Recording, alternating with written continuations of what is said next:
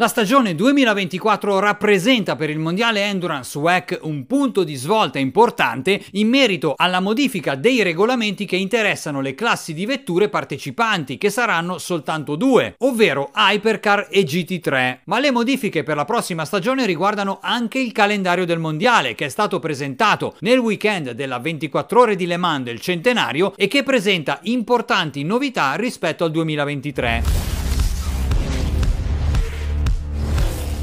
Il calendario del mondiale Endurance W E C per il duemilaventiquattro è stato annunciato durante la conferenza stampa dell'A C O nel weekend della ventiquattro ore di Le Mans. Il calendario comprende otto gare Endurance, oltre al prologo iniziale, e sono presenti varie novità rispetto alla stagione duemilaventitré e che in particolare riguardano anche la gara in Italia. La stagione numero dodici, quella del duemilaventiquattro, si aprirà con il consueto prologo che si svolge solitamente nella location della prima tappa del mondiale. Negli ultimi due anni, infatti, Infatti la sessione di test pre-campionato aveva avuto luogo sul tracciato di Sebring, mentre nella prossima stagione i team potranno gestire in pista le vetture per la prima volta sul tracciato di Lusail in Qatar. Dall'inizio del W E C nel duemiladodici il Qatar sarà il tredicesimo paese visitato dal mondiale Endurance, promuovendo ancora di più questa serie in Medio Oriente, rendendo questa parte del mondo una regione con due gare in campionato, seconda solo all'Europa, nella quale, come vedremo tra poco, avranno luogo tre round della stagione. Di conseguenza, il primo degli otto round ufficiali previsti per il duemilaventiquattro sarà la milleottocentododici chilometri del Qatar,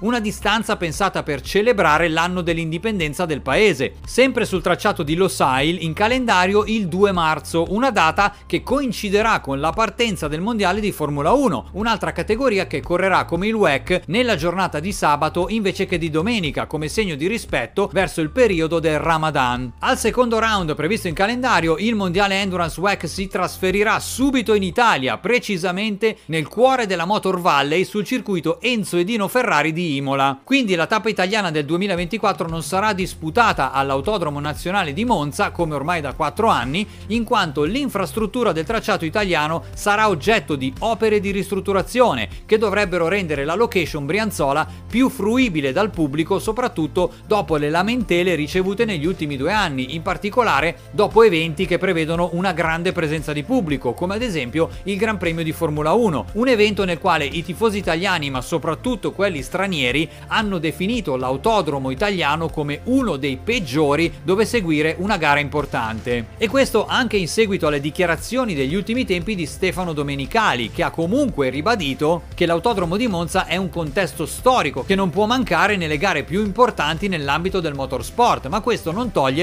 che l'infrastruttura ha bisogno di aggiornamenti per portarsi al passo coi tempi nel confronto con gli altri impianti che ambiscono a presenziare nei calendari più importanti del motorsport. Quindi l'autodromo Enzo e Dino Ferrari entrerà per la prima volta a far parte del calendario del mondiale Endurance W E C, con la gara di sei ore prevista per il ventuno di aprile. Non è la prima volta che la location di Imola ospita gare di durata, infatti sul circuito romagnolo ha già gareggiato ad esempio la European Le Mans Series dal duemilatredici al duemilasedici e nella stagione duemilaventidue. Dopo la tappa ad Imola, il mondiale Endurance W E C vedrà disputare il terzo round del campionato sul circuito di Spa in Belgio, nella gara di sei ore prevista per l'undici di maggio. Il circuito di Spa Francorchamps non può assolutamente mancare e negli ultimi anni si è rivelata una delle tappe più imprevedibili di questa serie, con grandi colpi di scena dovuti a volte anche alle condizioni meteorologiche, come ad esempio nel duemiladiciannove, quando la gara è stata chiusa con dieci minuti di anticipo a causa della neve che era scesa sulla foresta delle Ardenne, nonostante la gara si stesse disputando nel mese di maggio. La gara più importante, ovvero l'edizione numero novantadue della ventiquattro ore di Le Mans duemilaventiquattro, si correrà come di consueto nel periodo di metà giugno, in questo caso da sabato quindici a domenica sedici. Secondo il nuovo regolamento del W E C,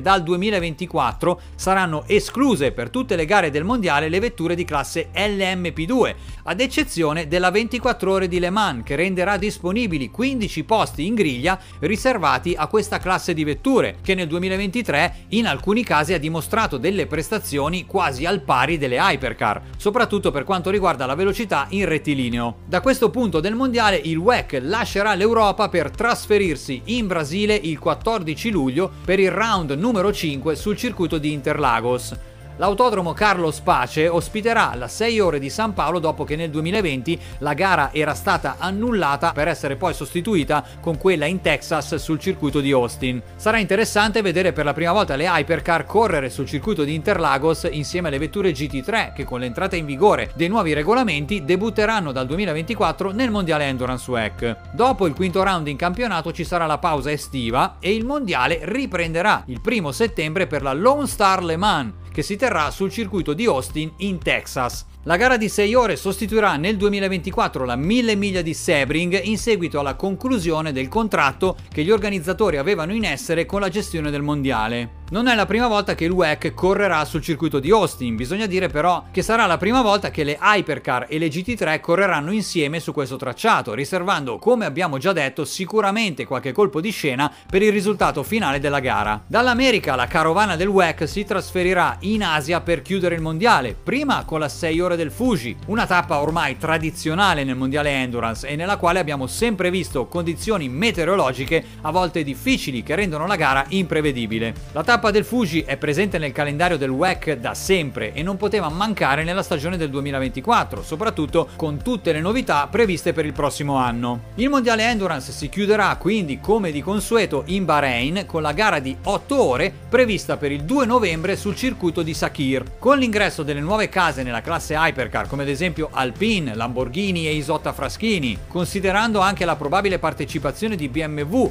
con il prototipo L M D H che attualmente sta gareggiando nell'IMSA WeatherTech Sports Car Championship, oltre a tutte le case che si inseriranno nella classe G T tre, la tappa di Sakhir potrebbe veramente decretare i vincitori del titolo mondiale all'ultimo minuto dell'ultima gara, come del resto abbiamo già visto accadere in questa categoria che dal duemilaventiquattro potrebbe veramente esplodere, facendo avvicinare moltissimi appassionati e tifosi a questa serie incredibile.